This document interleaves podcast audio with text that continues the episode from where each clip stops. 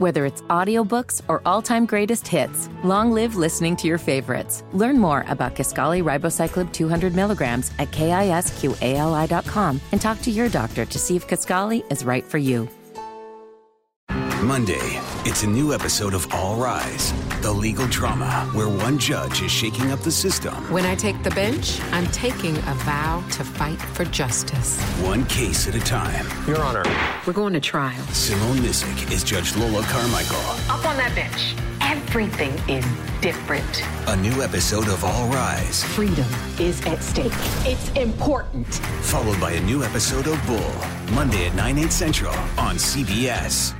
Hackers are after your business data. I can help. I am Vi, the virtual intelligence assistant at Virtual Armor. Virtual Armor, partnered with Juniper Networks, provides cybersecurity services and end-to-end solutions to keep what's yours yours. Defend yourself with managed firewall and managed SIEM essential core services that are economical and efficient. Virtual Armor goes beyond just initial alerting to provide a thorough report on threats, vulnerabilities, and results.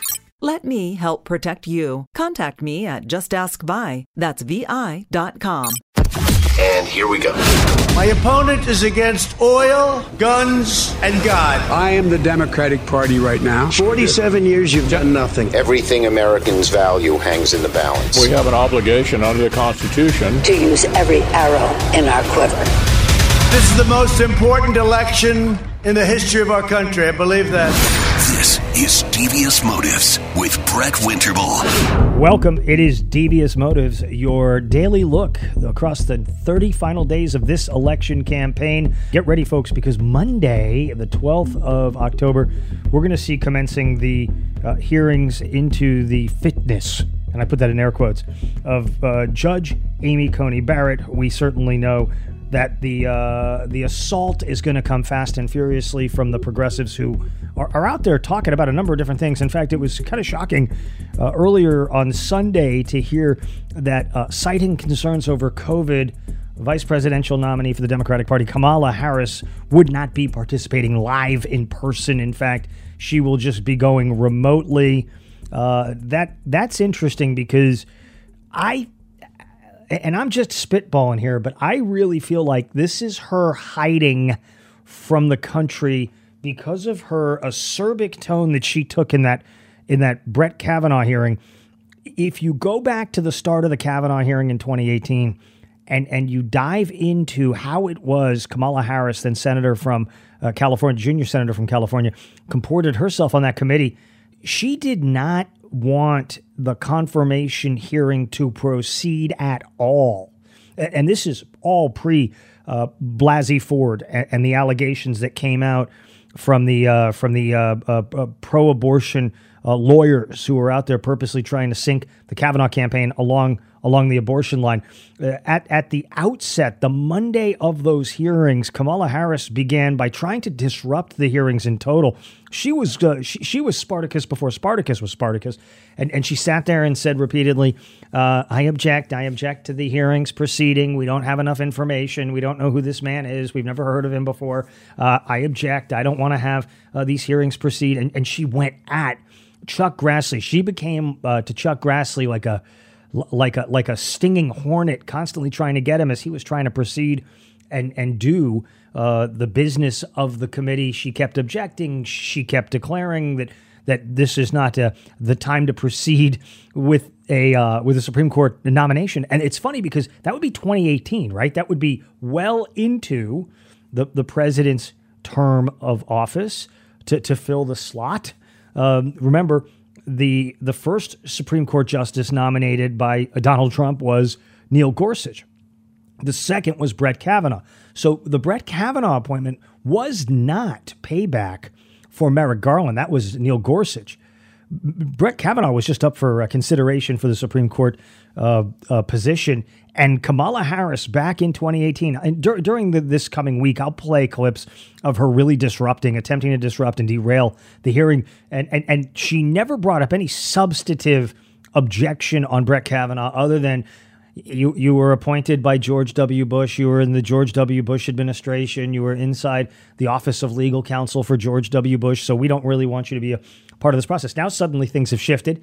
Uh, Chris Coons, the um, what would I call Chris Coons? Chris Coons would be would, would be sort of like if if Joe Biden were a knight of yore, and he may have been. I mean, he he may have been a knight back in the 15th century. But if Joe Biden were a knight, he would be his squire, carrying his sword, his shield. Depends on how that goes. Brett, did you just make an illusion that he would carry his depends? No, he wouldn't carry the depends. It would be on the back of the horse. But but nevertheless, uh, Chris Coons, who bragged during the uh, the uh, uh, the Kavanaugh confirmation hearings, bragged about what good friends he was with Brett Kavanaugh and how still he thought Brett Kavanaugh was a dirty, evil man and would never vote for him for Supreme Court justice. Chris Coons is the most, I would argue, the most underhanded uh, character inside the Senate when it comes to putting off this reasonable appearance out there to the rest of the world and then just being a naked, or as some people in the South say, a naked partisan. Here is uh, Chris Coons from uh, Sunday, today, with Chris Wallace. Of course, he's on with Chris Wallace. Chris Wallace loves to soft soap uh, the folk who are uh, in opposition to all things uh, DJT, MP, and the uh, uh, the Republican wing of the party. Here is uh, here is uh, Chris Coons laying the wood as to how it is he's not going to confirm Amy Coney Barrett. Well, I'm going to be laying out the ways in which Judge Barrett's views, um, her views on reaching back and reconsidering and overturning long settled precedent, are not just extreme, they're disqualifying. Okay, I'm no lawyer. And what I'm about to say is going to be regarded as probably controversial. Can somebody show me where in the Constitution, with the Article 3 branch of government, the Supreme Court, that there's some kind of a, a, a marker or a rule that says you can't overturn precedent because it's been held for a long time? And the reason I, I say this is there have been some terrible Supreme Court rulings uh, through through American history. Dred Scott comes to mind. Plessy versus Ferguson uh, comes to mind. These are all terrible, terrible precedents that took place. Uh, under the Coons um, model, you wouldn't be able to overturn them if they've been in place for a really long time.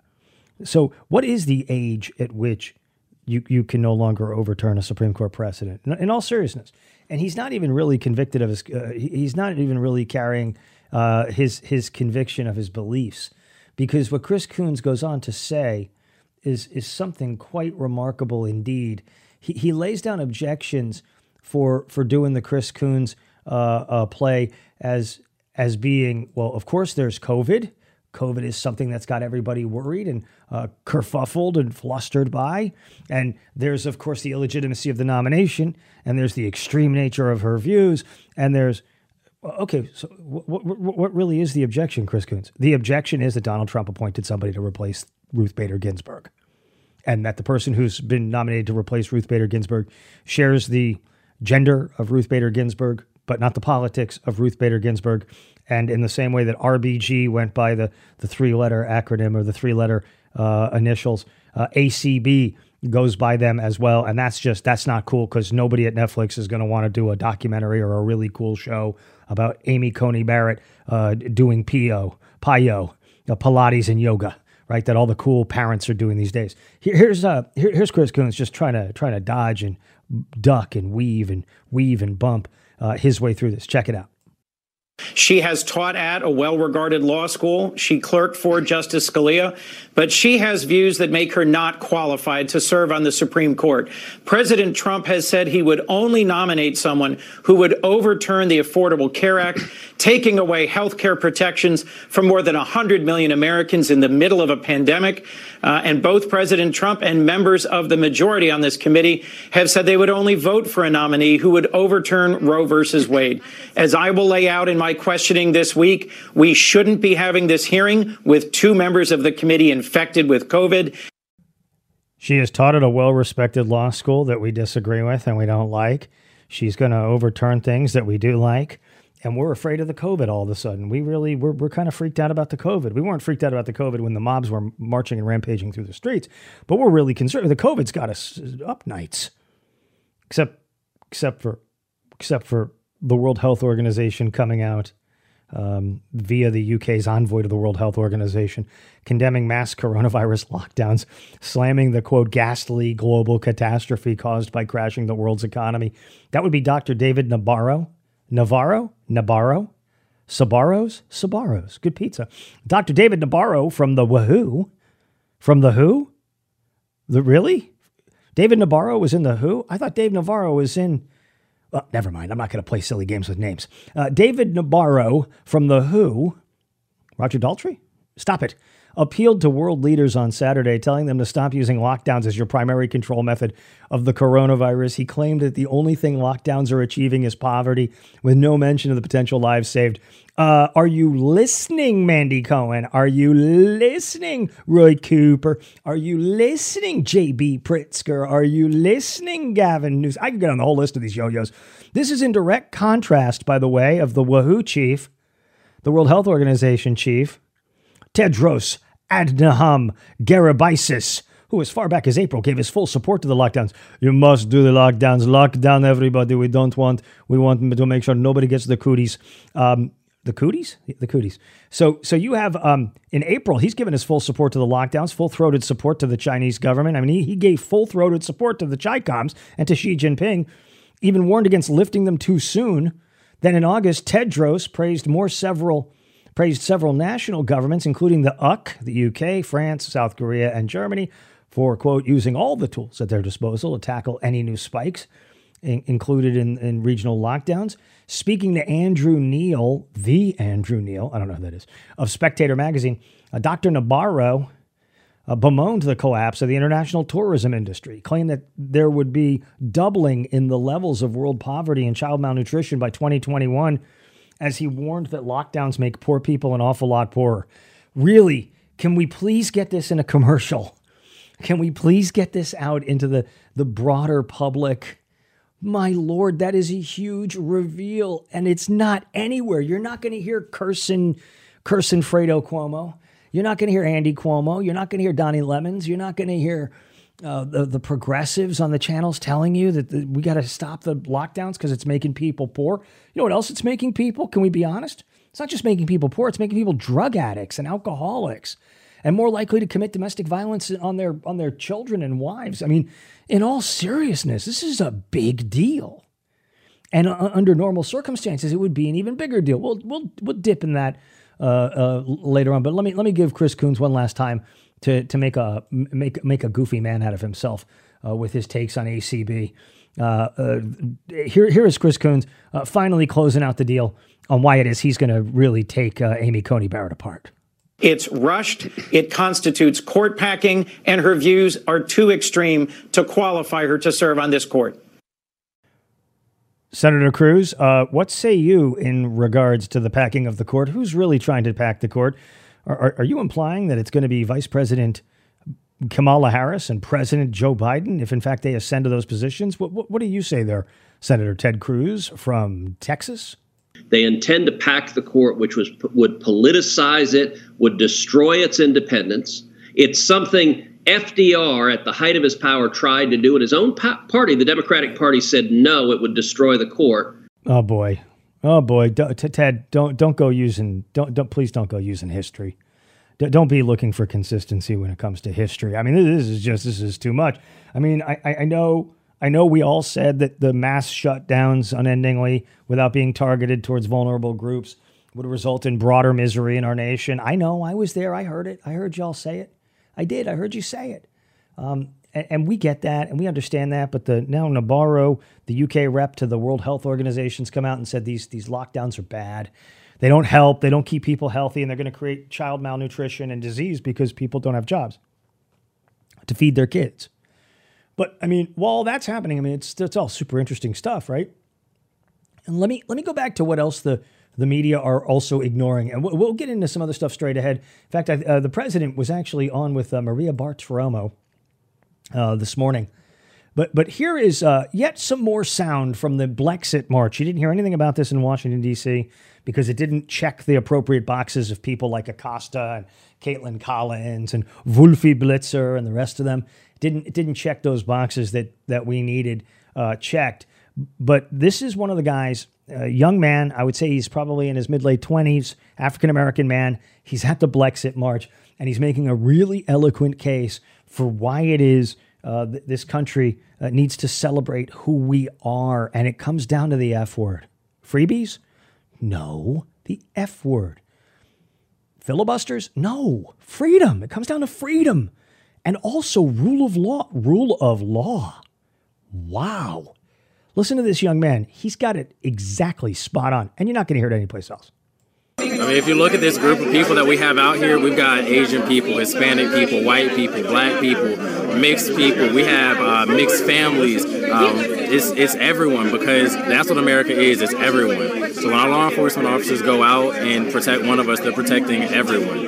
American isn't a skin tone. It's a ideology. It's a mental state. It's knowing what your freedoms are and defending those freedoms, not just for yourself, but for everyone else. And that's that's why they want to strike so hard against that. Because if you can get people to believe otherwise, then America isn't what it is. But we, we see the beauty in it, and that's why we're here in our beautiful state, uh, national capital here right now how do we get this guy into the Congress and the Senate? He's got everything he needs common sense and a good understanding of who we are. You're listening to Devious Motives. You're listening to Devious Motives. Welcome back. It is Brett Winterble's Devious Motives. I'm glad to be spending this time with you. Uh, let's let's dive into a couple of other big things that are out there actually kind of happening. One of the things that I thought was interesting was the way the president rallied his base over the weekend uh, with his what are they calling it? A peaceful protest, right? The peaceful protest at the White House standing in stark contrast, obviously, to a lot of the, the violence that we've seen take out. In fact, there was violence over the weekend in Denver, uh, shootings in Denver. Uh, people were were rioting and smashing and destroying property uh, in in Wisconsin again. This is not a good look, um, and and you're really hearing silence from the leaders inside the the, the, the Senate and inside the House over on the the progressive end of the equation. I'm not blaming any American politician for the violence we're seeing, but it's distressing to see how quiet they are uh, about the violence that's actually taking place. I mean, it really is. It's not. It's not acceptable to, to have people destroying property uh, there out on the out on the street. Uh, but on Friday, it was very curious to hear the conversation that was uh, happening between uh, President of the United States Donald Trump and Rush Limbaugh on the virtual MAGA rally. I thought it was I thought it was uh, in- incredibly interesting. One of the things that the president said during that rally that I thought was was a, a unique way of of play, play, presenting his argument was to once again turn to the American people and say, look, these reporters that are covering uh, our reality and, and who we are, you know, they, they don't understand you at all. They, they don't understand you at all. And uh, don't be don't be motivated or demotivated by the polls that you're seeing out there because these people don't get it. Here's the president on Friday, late Friday afternoon, with uh, with Rush on his program, which happens to lead into my program on News Talk 1110 3 WBT in Charlotte and the Piedmont. And we're live every single day from uh, three to six Eastern time when you're not listening to this podcast. But here is the uh, here's the president on Friday. The people of our country are smarter than the people that cover them because they get it. How can I be in a position where I'm leading in a lot of states? I mean, don't believe these fake polls. These fake polls, I, I don't know if you have a look at them. I don't even know why they have to put it down. I think there's a legal reason, but they put down where they interviewed 18% more Democrats than Republicans. Trump is losing by five. Do you understand what I mean? Yes, yes. I, I think people understand uh, what, what, you mean, Mr. Prez. It's kind of interesting. Washington Post uh, doing their best to continue to spin what we saw take place with the idiots that were threatening to kidnap uh, Governor Gretchen Whitmer uh, in, in a kidnapping plot. Washington Post burying the news that one of the alleged plotters in the scheme to kidnap the governor is also a Black Lives Matter supporter. One of the alleged plotters, 23 years old, Daniel Harris, attended a BLM protest in June, telling the Oakland County Times he was upset about the killing of George Floyd and police violence but but but I was told by the media, Joe Biden and Whitmer, all the plotters, are right wing racist militiamen inspired by Donald Trump. That's the narrative coming out of uh, uh, one of the conservative publications of Breitbart. But this guy apparently went and was in opposition to police violence. I think most conservatives are in opposition to police violence. But no conservatives that I personally know or associate with are looking to kidnap politicians and, and harm them, put them on trial for a kangaroo court. I mean, that's that, that's kind of nuts. Among the alleged plotters, by the way, you can add Daniel Harris to the list of those people that don't fit those narratives. There also happens to be other people who are part of that list that don't fit the media narrative. Brandon Caserta, uh, you can watch his videos, uh, and they've been all over social media. His videos where he's got the anarchist flag behind him and he's screaming that the president of the United States, Donald Trump, is a uh, tyrant. So that's two of the 13. Also, uh, Pete Musico, Pete Musico, uh, who you can see speak out in favor of racial harmony as he attacks the police in another video. That's three of the 13. There's, there's also other important pieces of information. Um, one other important piece of information about all the alleged uh, plotters is uh, the fact that you have people ignoring some of the narrative. They, they, their anger was growing over a period of time. They trained together with firearms, experimented with explosives, discussed plans to storm the state capitol building, and, by the way, attack officers in their homes. That does not make you any kind of a conservative. You, you heard the sound clip I played for you in that last uh, segment of the Devious Motives podcast, where the young man at the Blexit March that didn't get covered either uh, that young man said, Listen, we support law enforcement. Law enforcement is important. The idea that part of the plot is we're going to go to police officers' houses and attack them, murder them, shoot them, harm them in their homes is a pretty big deal. Can we agree that it's a pretty big deal to be going to the police officers' homes and trying to uh, uh, kill them, harm them, what have you? Can we just can we just all kind of agree that that's a huge issue?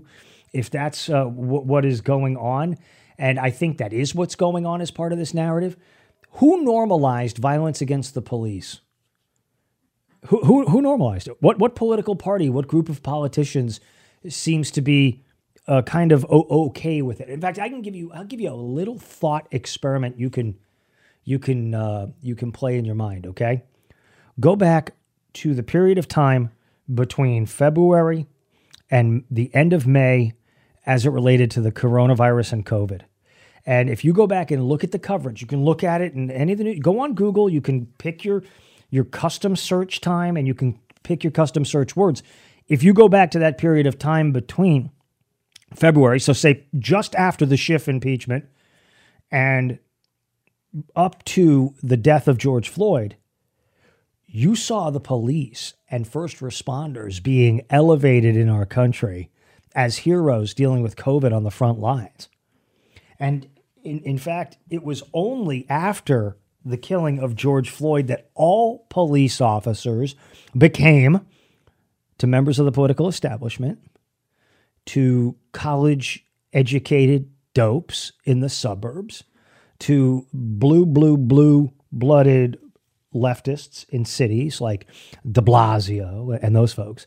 Only at that moment, the killing of George Floyd, did the police become ACB, and you know what that stands for, not Amy Coney Barrett.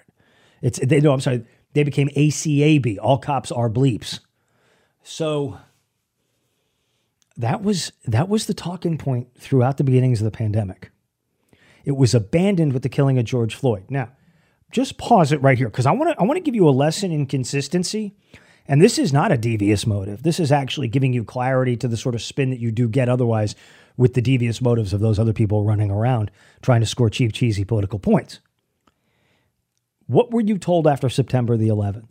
What were you told after every domestic terrorist attack that took place on American soil during the Obama Biden years? What were you told?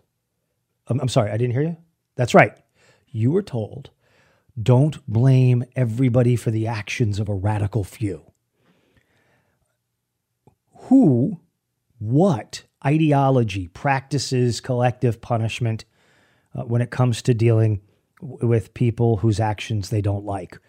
Give me an example of a give me a country that you think does collective punishment where they say, okay, this person did something bad, we're going to go and exterminate everybody in the town, everybody in the state, everybody in the area. Well, that is almost exclusively the behavior of of actual tyrants. Not not Donald Trump is Hitler because I didn't vote for him and he's Hitler. And the people say that he's Hitler, so I agree. No, no, I'm talking about legit, straight up tyrants. Your your Kim Jong Uns, your Xi Jinpings, your Castro brothers, your Maduros, your Assads, your Putins. I'll throw Putin in the mix. I don't care. I'm not, I'm not a lapdog for Putin. Um, your, your tyrants, your Stalins, your Hitlers, your Mussolinis, your Idi Amins, your really bad people who say, aha, you are guilty. So pause it right there. Go back to Minneapolis. Go back to Minneapolis during, during the riots. And at what point did you see Ilhan Omar take to the streets and say, don't blame all the cops for this. We have to blame the perpetrator. That is the same congresswoman in Ward 3 in Minneapolis, Minnesota, who exhorted the following Some people did some things, and we needed to set up care so we could defend the rest of the Muslim population. I don't want to see collective punishment for people who are uh, Muslim, uh, for people who uh, worship Allah. I, I, don't want to see collective punishment for any group of people because it's it's it runs against the central tenets of much of our Christianity. Okay, that you judge individuals on their behaviors, on their things, on their transgressions. You don't you don't say, well, the father was bad, so we kill the sons. You don't do that. That's not it's profoundly un-American. So why would we judge if we were told Islam's a religion of peace, terrorist attacks are bad, only a small minority of a large uh, population ever go out there and commit acts of terrorism, why would the same benefit of the doubt not apply to law enforcement? Because cops kill people. Sure, they do. But I just told you 9 11 is Muslims killed people. At, at Fort Hood, uh, a Muslim killed people. At, at, at, of course, the Pulse nightclub, a person who pledged allegiance to ISIS murdered uh, dozens of, of gay people in a nightclub. And we were told that it was a hate crime and not because he was affiliated with ISIS, even though he told the, the dispatcher on the phone that it was because of ISIS. You can go back and listen to the recordings in 2015 my, my point is this America doesn't believe in collective punishment because of your identity. You shouldn't be fired because you wore a MAGA hat. You shouldn't be called a racist uh, because you're white and you own a business in a city. You shouldn't be any of those things. You ought to stand and fall on your own merits. You ought to stand and fall on your own actions. And it was so refreshing last week to watch that man stand up there in Wauwatosa, Wisconsin, and confront Black Lives Matter as they were trying to do burnouts on his front lawn. And he said, Listen, what are you guys rioting in my neighborhood for? You don't know. A lot of these people in this community su- support the cause. A lot of the people in this community are, are actually out there uh, voting Democrat, are actually out there pushing, you know, reforms. Why would you come in here and thrash these people? Because of the melanin level in my skin and our skin? What's wrong with you? This is the fundamental failing of the current debate in America today. You are told that all white people are bad, that all black people agree with the ideological underpinnings of Black Lives Matter. You are told that all the people in the red states, the people that live in rural areas, are hayseeds and hicks and Peter Strzok can, can smell the Walmart shoppers. They smell so bad. They, they, they can smell the, the Trump supporters. That is the laziest form of politicking there is. And the way you know if a leader is a real leader is whether or not they're willing to stand up to their own group and take a stand that is principled. If they're not willing to do that, it's it's it's Looney Tunes. Speaking of the guy really running the Democratic Party, Bernie Sanders was on with Ali Velshi, and he was talking to Ali Velshi uh, earlier today um, about the single payer healthcare system. I thought he made a very compelling argument. I don't agree with it, but I thought it was a really compelling argument. He actually flips Donald Trump's COVID diagnosis back on him, saying that Donald Trump is proof that healthcare is a right and not an employment benefit. I just think this is a very interesting argument and one that will just never be heard from again. Check it out. What Trump's illness and treatment tell us is that healthcare is a human right. It's not a job benefit. Everybody, rich, poor, young, old, is entitled to health care in my view, your Medicare for all single payer program. And that idea is gaining more and more momentum every day. I do agree that as a practical matter, it is gaining momentum in terms of people pushing for it, especially the younger people. The problem, though, with Senator Sanders' argument is this it's how you pay for it. And that's what it ultimately comes down to. And I get it. We've just dropped $6 trillion fighting COVID. And I told you that the, the, the British representative to the World Health Organization said that these lockdowns are terrible and create more poverty. uh, we can do anything we want, but there's one thing we cannot do. We cannot have wide open borders and a fully socialist system. California is testimony to that.